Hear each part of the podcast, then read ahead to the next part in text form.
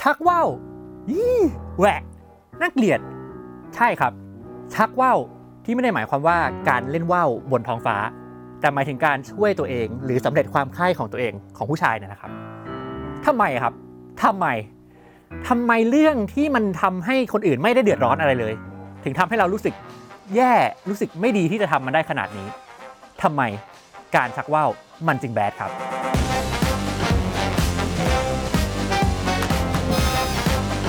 เอ็กโคสนใจเรื่องหีหีคุยคุยๆและก็เรื่องเพศมาโดยตลอดครับ เพราะเราคิดว่าเรื่องพวกนี้เป็นเรื่องที่เราควรคุยกันได้ครับ อย่างเรื่องช่วยตัวเองเนี่ยพวกเราก็ทำกันมาอยู่เรื่อยๆนะครับ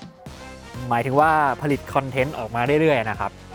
เห็นไหมครับ ขนาดผมเองจะพูดเรื่องนี้ยังต้องระมัดระวังทำไมครับทำไมเราต้องระมัดระวังขนาดนี้ ผมพบว่าที่เราพูดเรื่องนี้กันได้ไม่เต็มปากสักที ก็เพราะว่ามันมีบางอย่างบอกเราว่ามันไม่ดีชักว่าวมันไม่เหมาะสม ช่วยตัวเองมันไม่ดี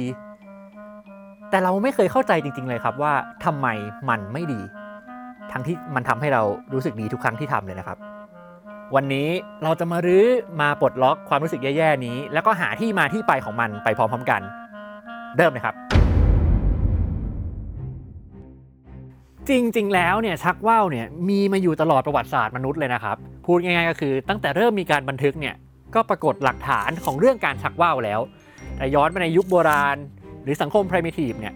การชักว่าวไม่ได้เป็นเรื่องส่วนตัวแบบที่ต้องแอบทำเหมือนที่เราทำทุกวันนี้นะครับ หลาย ๆ กรณีเนี่ยพบว่าเป็นเรื่องที่ค่อนข้างสาธารณะพอสมควรเลยครับ ยกตัวอย่างชัด ๆ เลยครับ ในอียิปต์โบราณนะครับเขามีความเชื่อว่าโลกของชาวอียิปต์เนี่ยเกิดขึ้นจากการที่มีเทพองค์หนึ่งชักว่าวขึ้นมา แล้วก็เกิดเป็นโลกขึ้นมานะครับเมื่อเขาเชื่อแบบนั้นแล้วเนี่ยฟาโรห์ผู้ที่เป็นสมมุติเทพ ผู้ที่เป็นคนที่ปกครองสูงสุดเนี่ยก็จำเป็นจะต้องมีพิธีกรรมหนึ่งเกิดขึ้นมาเพื่อรองรับความเชื่อนั้น นั่นก็คือการชักว่าวลงแม่น้ำนายทุกปี อันนี้อาจจะไม่ใช่สาธารณะขนาดนั้น แต่ว่า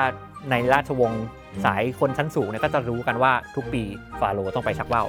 ใส่แม่น้ำนาย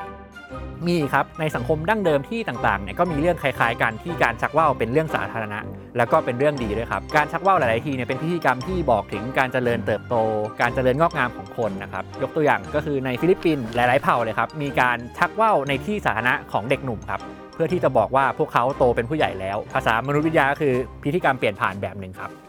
ข้ามไปอีกที่หนึ่งที่นิวกินีครับ มีเผ่าหนึ่งบอกชื่อได้เลยชื่อว่าชาวแซมเบียนะครับ ถึงแม้ว่าทุกวันนี้เขาจะไม่ได้ทำกันแล้ว แต่มีบันทึกว่าการที่เด็กคนหนึงเนี่ยจะก้าวผ่านมาสู่ความเป็นผู้ใหญ่ได้เนี่ยไม่ใช่แค่ชักว่าวเหมือนในฟิลิปปินส์แล้วแต่ว่าต้องกินน้ำว่าวของผู้ใหญ่รุ่นก่อนหน้าด้วย แล้วก็เป็นพิธีกรรมที่เปิดเผยนะครับ ทุกคนเห็นกันได้ นั่นก็เลยทำให้เห็นว่าจริง ๆ แล้วในหลาย ๆ สังคมวัฒนธรรมนะครับการชักว่าวไม่ใช่เรื่องแย่มากกว่านั้นมันเป็นเรื่องทางจิตวิญญาณ แล้วก็เป็นเรื่องที่เป็นสัญลักษณ์ของการเจริญงอกงาม การเจริญเติบโตของโลกและก็ของคนด้วยครับ อาจจะดูไม่ make sense สำหรับพวกเราในวันนี้ แต่ในอดีตสำหรับพวกเขาสำหรับสังคมนั้นๆ มัน make sense ครับ ยังไงก็ตามเมื่อความหมายของการชักว่าวเนี่ยมักจะมีความหมายในทางบวก แล้วก็ไม่มีใครอธิบายว่ามันเป็นเรื่องแย่เลยครับคำถามก็คือ เอ้า แล้วมันมาแย่ตอนไหนอะมันคือตอนยุคกลางครับในยุโรป ช่วงปีคิตศตวรรษที่ 5 ถึง 15 เนี่ยศาสนาคริสต์ครับ มีอิทธิพลต่อการเมืองการปกครอง รวมทั้งชีวิตของผู้คนในยุโรปมาก ๆ นะครับ มีอิทธิพลแค่ไหน มีอิทธิพลขนาดที่ว่ามันเข้ามายุ่มย่าม หรือเข้ามาสั่งสอนเพื่อจัดการการชักว่าวของเราด้วย นึกย้อนกลับไปนะครับสักประมาณพันปีที่แล้วเนี่ยโลกของเราไม่ได้เป็นโลกแบบที่เรารู้จัก ทคโนโลยีไม่ได้มากขนาดนั้น การใช้ชีวิตไม่ได้ง่ายแบบทุกวันนี้ครับ ทรัพยากรที่จำเป็นที่สุดก็คือทรัพยากรคนครับ แต่ละรัฐเนี่ยต้องการคนมาใช้ในการสร้างบ้านแปลงเมือง เพาะปลูกทำการเกษตร หรือแม้กระทั่งเอาคนไปสู้รบกับที่อื่น พอทรัพยากรคนมันสำคัญขนาดนี้ แปลว่ามันมีความจำเป็นที่จะต้องเพิ่มประชากรอยู่ตลอดเวลาครับ และเพื่อให้มีประชากรมากๆเนะครับศาสนาก็เข้ามามีส่วนช่วยส่งเสริมให้คนเอากันแล้วแตกใน ส่วนกิจกรรมทางเพศใดๆ อย่างเช่นการแตกนอกหรือการชักเบ้าเนี่ยที่ทำแล้วไม่มีลูกเนี่ยก็ค่อยๆ กลายเป็นเรื่องผิดบาปไปครับ พูดง่ายๆก็คือมันขัดกับหลักการที่จะเพิ่มจำนวนประชากรให้กับรัฐรัฐนั้นนะครับ ทีนี้เรื่องแบบนี้ครับมันชัดขึ้นมากๆเมื่อปี 1700 ครับ มี pamphlet ครับเป็นหนังสือเล่มเล็กๆ ถูกตีพิมพ์ขึ้นมา ชื่อว่า Onania เรื่องนี้เกี่ยวข้องกับคัมภีร์ไบเบิลโดยตรงเลยครับ ตัวละครหลักๆของเรื่องนี้ชื่อว่าโอนันครับเป็นผู้ชายคนหนึ่งคือเรื่องมันก็มีหลากหลายนะครับ แต่ว่าส่วนที่สำคัญเนี่ยบอกว่าเขาเนี่ยเป็นคนที่ชักว่าวเป็นคนที่แตกนอกก็คือเอากันยังไงก็ไม่ท้องพอใช้วิธีแบบเนี้ยสุดท้ายเนี่ยเหมือนถูกพิจารณาว่ามีบาป แล้วพระเจ้าก็ลงโทษเขาด้วยการเอาชีวิตของเขาไป ยังครับยังไม่หมดเท่านั้น เพราะว่าในช่วงเวลาเดียวกันเนี่ยวิทยาศาสตร์ก็เริ่มก้าวหน้าใช่ไหมครับ แล้วเราก็มีการประดิษฐ์กล้องจุลทรรศน์ขึ้นมา แล้วเราก็ใช้กล้องนั้นครับส่องดูน้ำว่าวของพวกเรา แล้วก็พบว่ามีตัวอสุจิเป็นล้านตัวเลยครับอยู่ในน้ำว่าวแล้วเราก็ดันพบอีกว่าตัวอสุจิเหล่านั้นเนี่ยจะกลายเป็นคนได้ นั่นก็เลยทำให้การชักว่าวหรือการแตกนอกเนี่ยมีค่าเท่ากับการฆ่าคนตัวจิ๋วๆนับล้านคนในเวลาเดียวกันบาปหนักขึ้นไปอีกนะครับ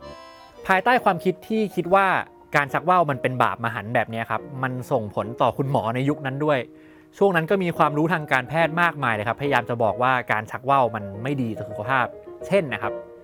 ชักว่าวมากๆแล้วประสาทตามจะเสื่อม ชักหนักๆเข้าเนี่ยตาอาจจะบอดได้ เรื่องนี้ก็ส่งมาถึงไทยด้วยนะครับ บางคนยังพูดอยู่เลยในปัจจุบัน อีกตัวอย่างหนึ่งที่ชัดเจนครับก็คือซีเรียลหรืออาหารเช้า หรือแม้กระทั่งกราโนล่านะครับ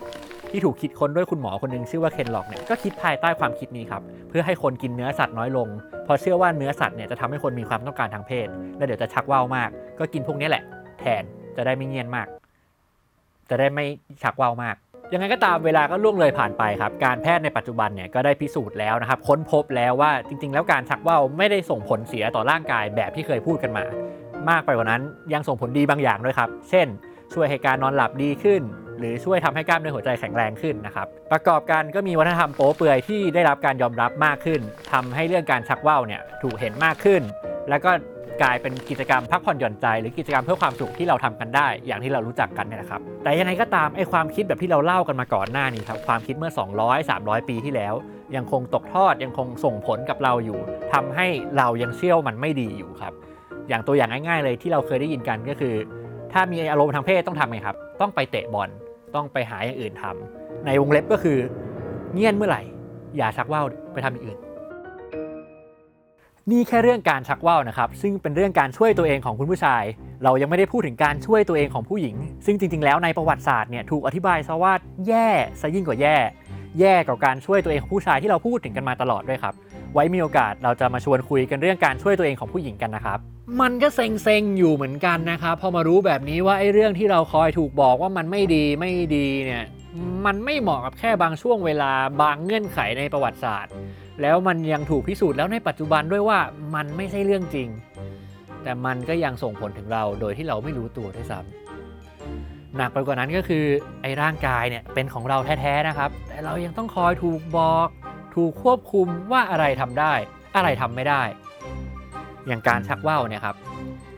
มันไม่ได้เดือดร้อนใครเลยก็กลายเป็นว่าทุกครั้งที่เราทำต้องมานั่งรู้สึกละอายแก่ใจไปซะเฉยๆ เครียดจังเลยครับ ผมขอไปชักว่าวก่อนแล้วกันนะครับ แล้วเจอกันใหม่ครับ